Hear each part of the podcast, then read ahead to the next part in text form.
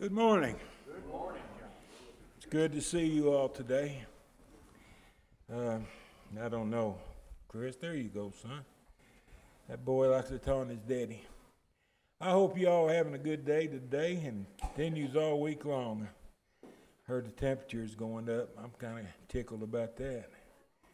I've been asked to uh, discuss Matthew 27, verses 45 through 55. Uh, basically, it deals with a, it's a general preview, if you will, of the uh, resurrection, which uh, we ultimately will be partakers in. But it's a, it's a passage that I don't get to very often.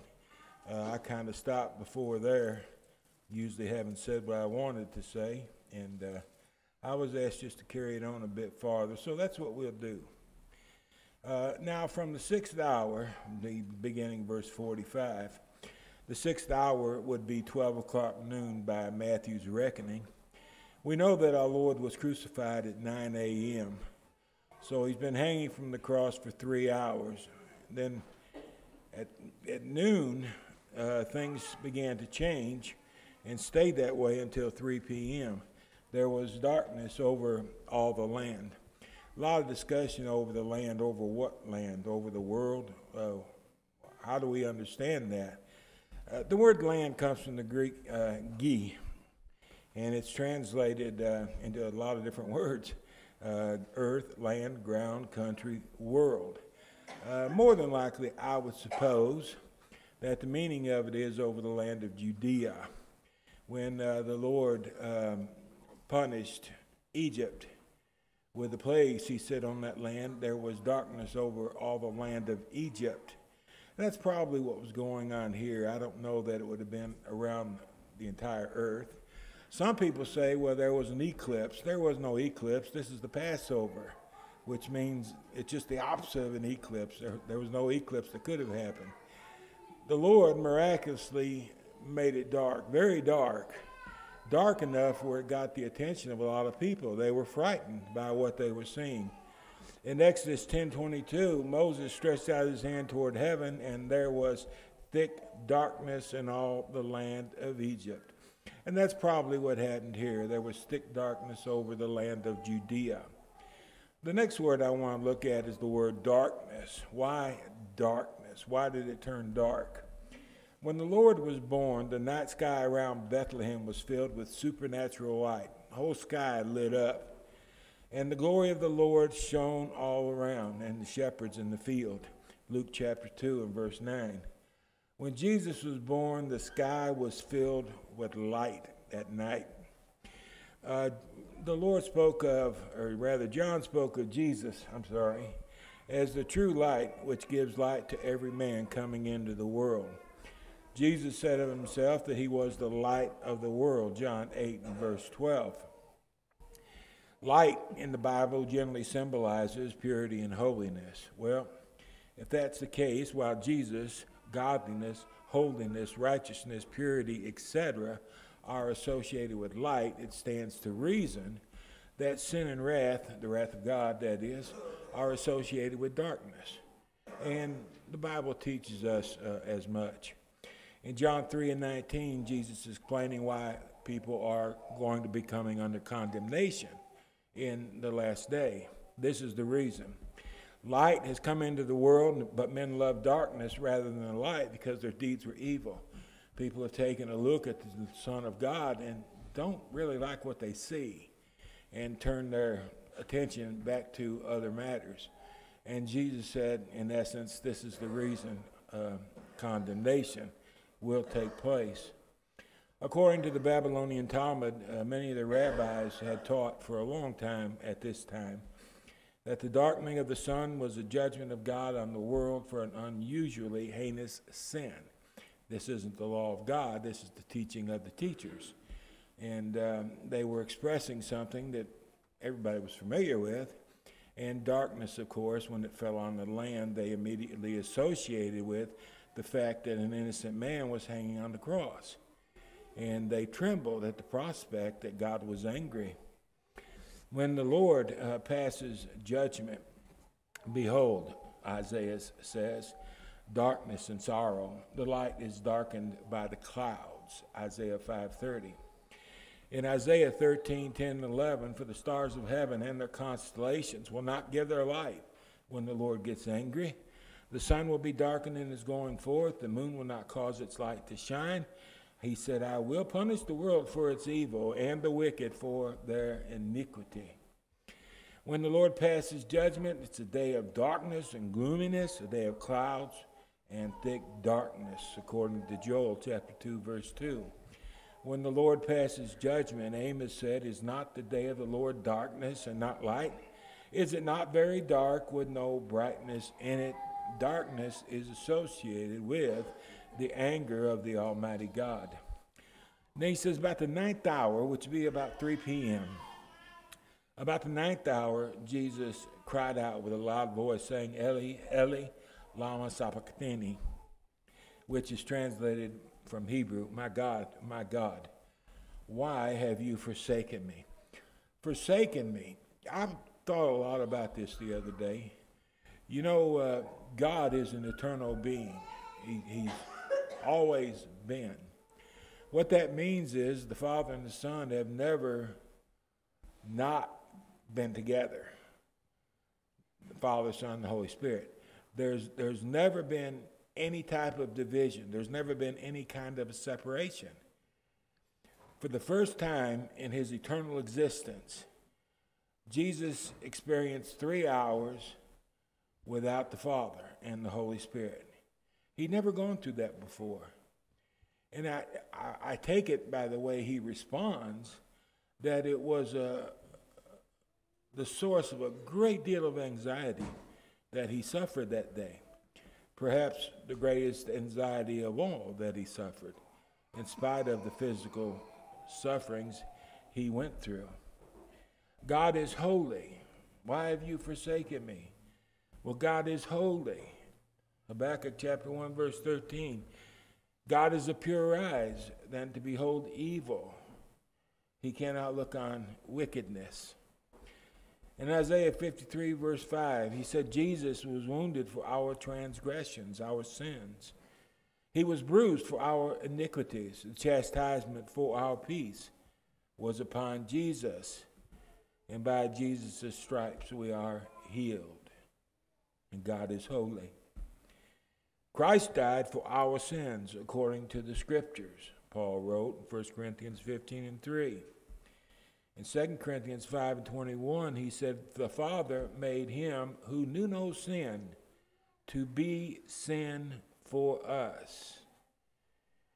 He became the representative of all the sins of humanity. And the Father is of pure eyes to look on such a being. Paul said in Galatians 3:13, Christ has become a curse for us. For it is written, Cursed is everyone who hangs on the tree, the cross.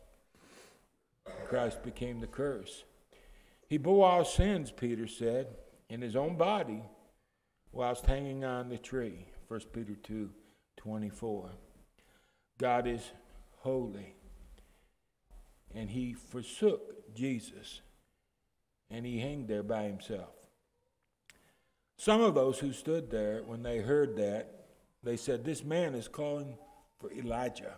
A lot of speculation as to why Jesus might call for Elijah.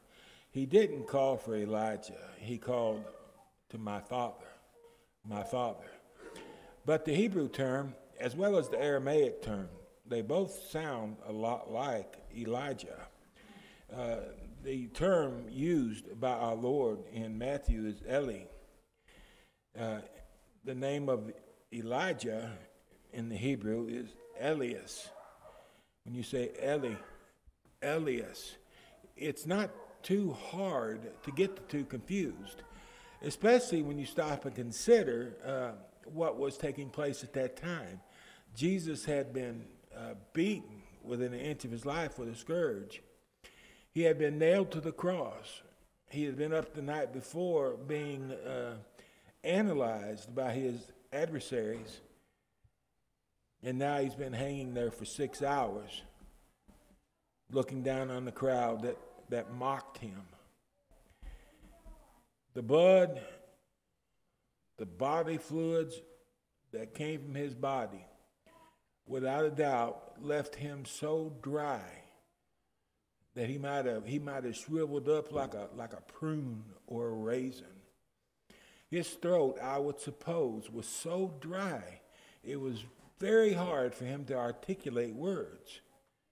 So when he when he called out to the to God, he may have done so with a voice that was very hard to understand, especially given the fact that the two words were so close to one another. And right after this, John tells us that Jesus said, I thirst. They thought he called for Elijah, and he said, I thirst. He needed something to drink. I think he probably needed to drink something so he would be able to articulate his words more perfectly. At this time, his, his insides were, were dry as a chip. And he probably, his tongue was sticking to the roof of his mouth. And he was having a hard time saying what he wanted to. I don't think you have to make a big deal out of him supposedly calling for Elijah. I think, quite simply, they misunderstood him because he wasn't easily understood, at least at this time. Immediately, one person of them ran and he took a sponge. He filled the sponge with sour wine. John 19 29 tells us that sitting there was a, probably a short barrel of sour wine that was used by the soldiers.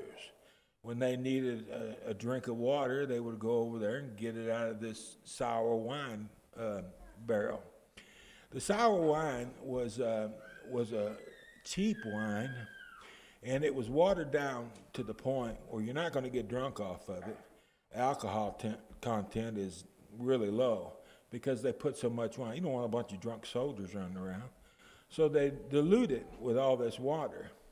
Well, apparently, because Jesus was having a hard time speaking, and because he was so thirsty, somebody that was listening, they grabbed a sponge and they went over to where this wine barrel was and they filled the sponge up with the wine and then they put it on a reed.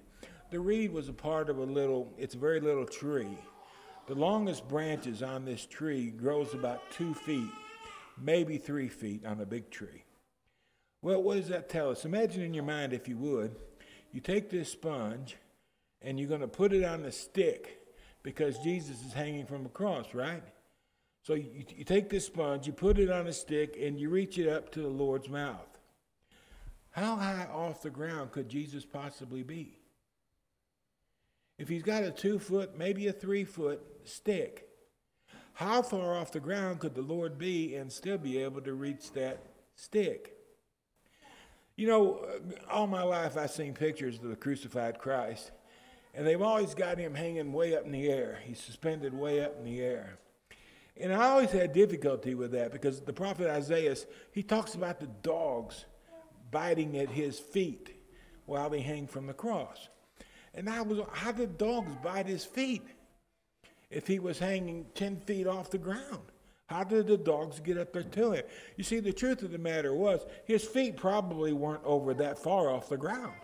He was on a cross, his feet were suspended, but he wasn't way up in the air, he was down low.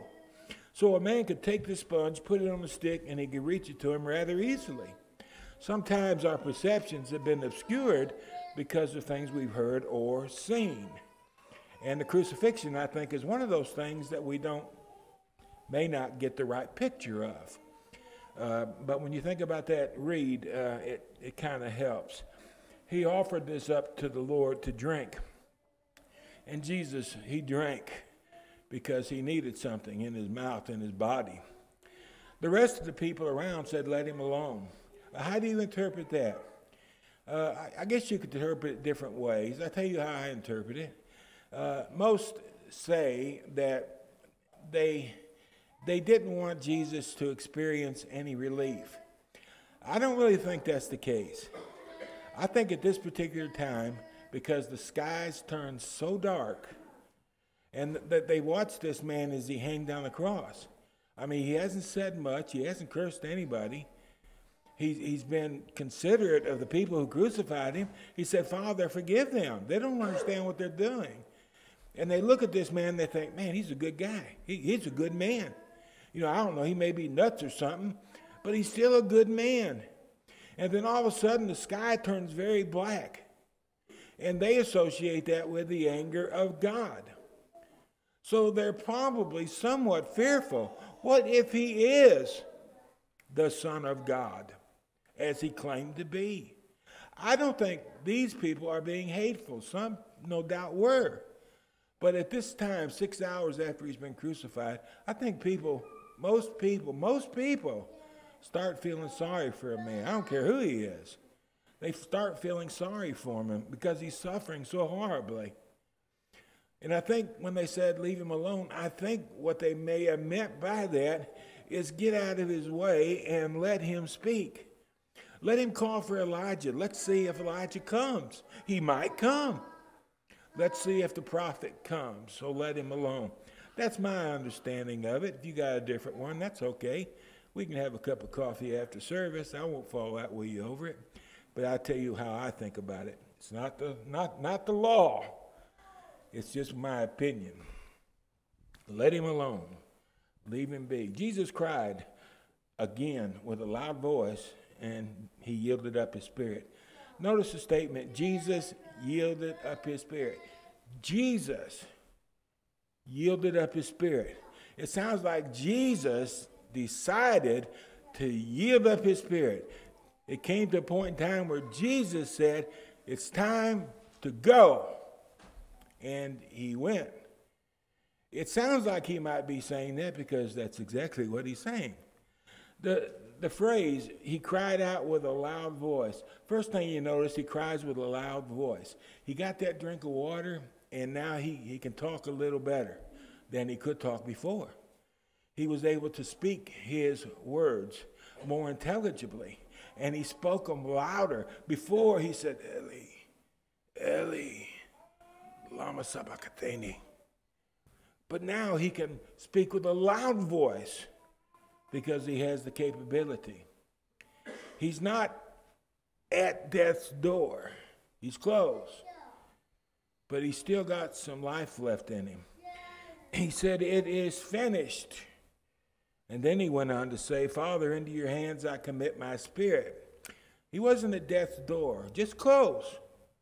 But he still had enough inside that he could say the things he wanted to say. And he did. And he did it with a loud voice. He cried out again with a loud voice. And then he yielded up his spirit. The word yield comes from a, a, a Greek term. The basic meaning is to let go or to send something away. The idea we're given by this word, he yielded up his spirit, is that he let go of his spirit or he sent his spirit away. Okay? It has to do with personal volition. It was within Jesus' power to send his spirit onto paradise if he so chose. That sounds a little far out. It did to me when I first thought about it. But then you think about some of the things the Lord said. In John chapter 10, verse 18, regarding his life, Jesus one time said, No one takes my life from me. I lay it down of myself. I have power to lay my life down. I have power to take it up again. The command I have received from my Father. He had the power of life within himself. In Mark 15, verses 43 and 4, Joseph of Arimathea went into Pilate and he asked for the body of the Christ so he could bury him in his sepulchre. And Pilate marveled that Jesus was already dead. He couldn't believe he was already dead. It'd only been six hours, and the man's already dead. Pilate was marveling over that prospect. It appears that what the Lord said so long ago actually came to pass. He yielded up, he let go of his spirit. I don't know what it's like to die. I really don't. I've never done it before. And I don't know. Is it within our ability to let go? Is it our ability to send ourselves away? Can we give up to the point that we go with the angels to be with the Father in paradise? I don't know. Possible, I suppose. And in the Lord's case, it appears to have been that way. Well, Jesus died, and behold, the veil of the temple was torn in two from top to bottom. First, we notice the veil of the temple. I want to think about the temple and the veil for just a moment, please. Imagine this is the temple. It's 30 feet wide, 90 feet long. Imagine we're above the temple, we're looking down at a drawing of it, okay, an architectural drawing of the temple. What we would see from the top view down is we would see two compartments inside the temple. The large compartment, two thirds of the temple, was what is called the holy place in the scriptures. The other compartment, much smaller, 30 by 30 room, it's called the most holy place. And this is important on this particular day. In the holy place, you have a table of showbread. You have a golden candelabra that lights up the room that they're in. And then you have an altar of incense where they burn incense, which are representative of the prayers of the saints. In the most holy place, you're going to find the Ark of the Covenant. And sitting atop of the Ark of the Covenant is going to be God. It was on this day, the day of the Passover, that the priest would go into the most holy place and offer up sin, or blood rather, for the sins of the people. It was a very busy day. There was a lot of activity going on. And all these priests are in the holy place, although only one can go into the most holy place. Now it's 3 p.m. on Friday evening when Jesus passed away. What does that mean? That means this place was full of priests. There were priests tending to the table of showbread, the golden candelabra, the altar of incense. There were priests at the doorway. There were priests on the outside and all around the temple. This place was loaded down with priests. My point when the veil of the temple tore, all these priests were witness to it. They all seen it when it happened. Now let's go a little bit further and think about the veil that was torn in two from the top to the bottom. Imagine the veil. We're looking, we're, we're in the holy place now, and we're looking at the, at the veil or a curtain. That's what it is, it's a curtain. It's a very large curtain. It took a lot of men to pick this thing up, it was so big. But we're looking at the veil that separates the holy place from the most holy place, okay? in, in here we have uh, some what we would imagine if the veil was tore. You would think, you know, a guy would get a knife, he would cut the bottom of the veil, and then he would split it from the bottom to the top. That's the way I would do it. You got to keep in mind that this, this veil is 60 feet tall. Okay, it's 30 feet wide, it's 60 feet tall. This thing is huge and it's very, very, very thick. It's about four or five layers to it altogether, ornamental with a lot of different color. Uh, but what happened on this that's significant, and it would have been very meaningful to the priests that saw it happen, was that instead of it tearing from the bottom to the top, the veil t- tore from the top to the bottom, indicating that this was heaven's doing.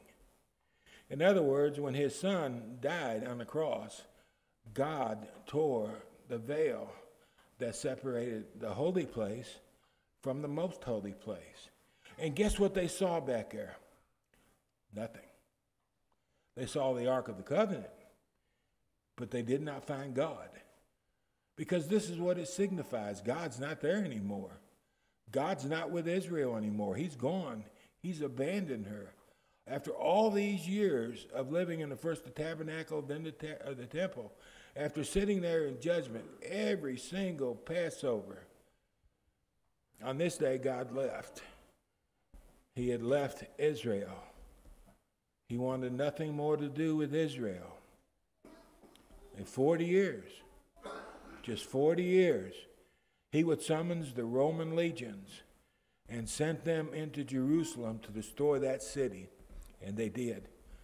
Tore that place to the ground, and when they got done, they took their turning plows and they turned the ground over. When they got finished, you couldn't tell anybody ever lived in Jerusalem. except for the part of one wall that remained that Nehemiah had built. It was, uh, God was finished. And it was undeniable that God was finished. The earth quaked and the rocks were split. There's earthquakes with the anger of God is a common phenomenon. Look at a few passages. All these refer to the anger of God and uh, earthquakes, but I'll show you just one in Jeremiah 10 and 10. At his wrath, the earth will tremble. It's almost as though God is angry and he grabs the earth and he just shakes the daylights out of it. Of course, that's not what he does, but he does cause the ground to tremble to the point, even, that rocks were breaking.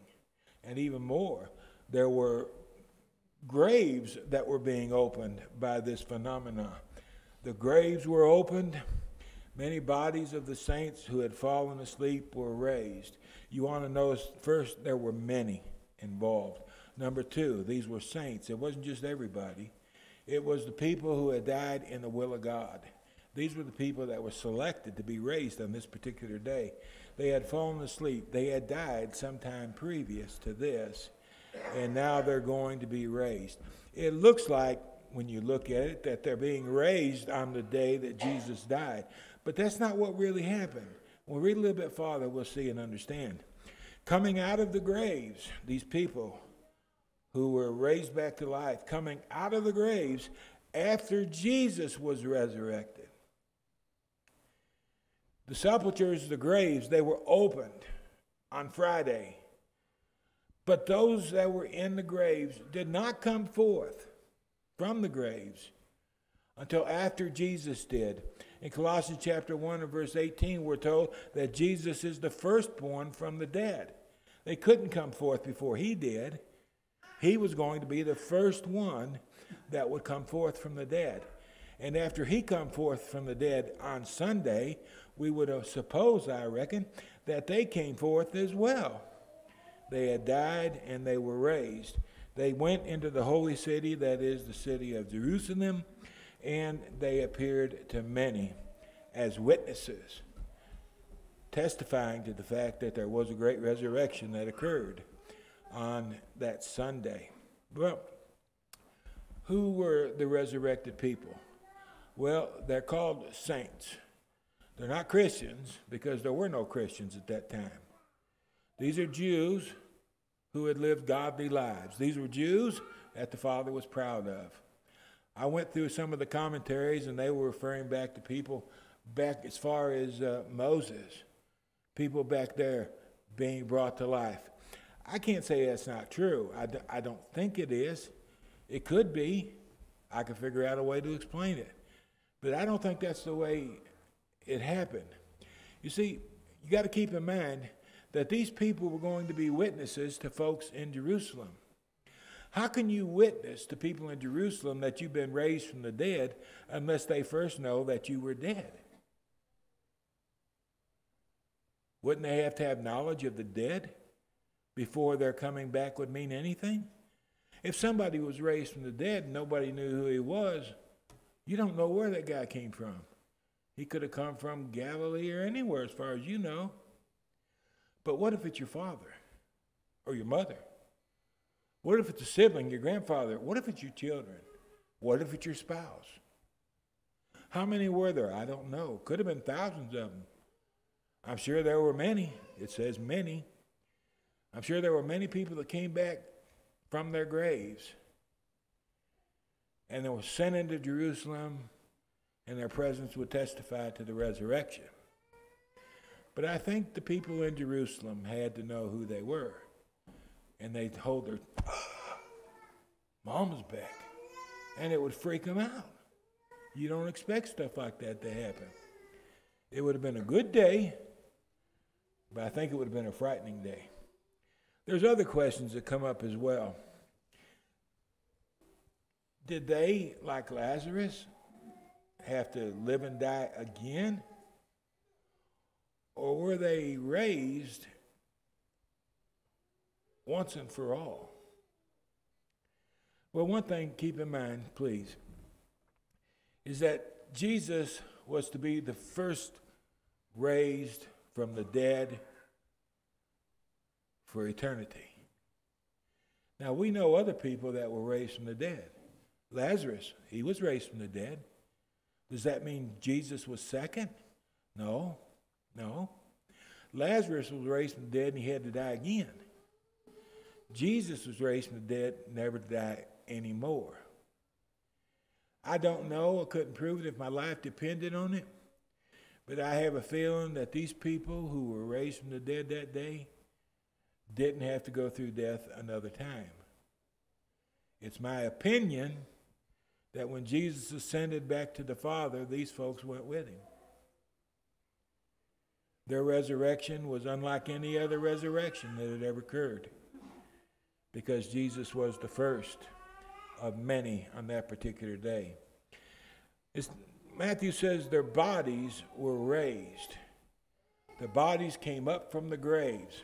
Well, we know that the spirit isn't in the body. The body came up from the grave, but it doesn't have a spirit because the spirit's in the Hadean world. So, what must have happened on that day when the body came up from the grave, the spirit came back and re entered that body again. And now that they have been resurrected into a new body,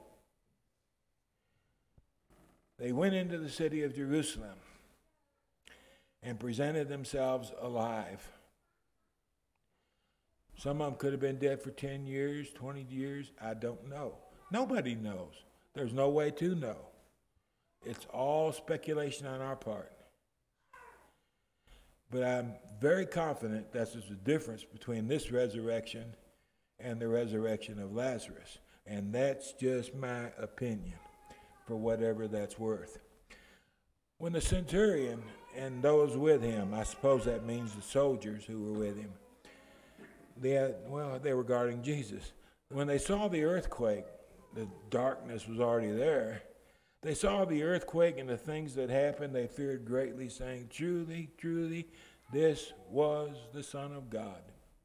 This was a divine activity, not only the centurion, but also the soldiers. And many women who followed Jesus from Galilee, ministering to him, were there, and they were looking on from afar.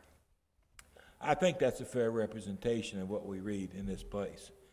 The point to take away, I think, is one day there shall be a resurrection. The bodies will come forth from the grave. The spirits will return from the Hadean world. They're going to re enter into a body, an indestructible body, a body that will never die, a body that will never hurt. There's not going to be any nerves in it. There's not going to be any pain in it. Your teeth are never going to give you a problem, and you will not have pimples. This body that's raised from the dead is going to be an absolute perfect body that's going to last forever and ever and ever. Amen. And we're going to get one of them on that day. And then we'll see our people. We'll see our family members. We'll see the people we go to church with. We'll see the many friends that we've made in this world. We'll pass through by the judgment seat of our Lord, and we'll go on to be with Him in heaven forever and ever and ever. Let not your heart be troubled, he said. You believe in God, believe also in me. In my Father's house, there are many mansions. If it weren't so, if it weren't true, I would have told you. Lo, I'm going to prepare a place for you. And if I go, and he went, and if I go, I will come again, and I'll receive you unto myself, that where I am, there you may be also. We're deciding where we're going to live throughout eternity. We're deciding that right now. If you want to live with God forever, you have but to believe Him and follow His way. As Christians, we have to continue patiently in the Christian walk. And sometimes we slip for a host of different reasons. We choose to sin. But the question now is have I got enough faith about me to repent of my sin and to ask God to forgive me?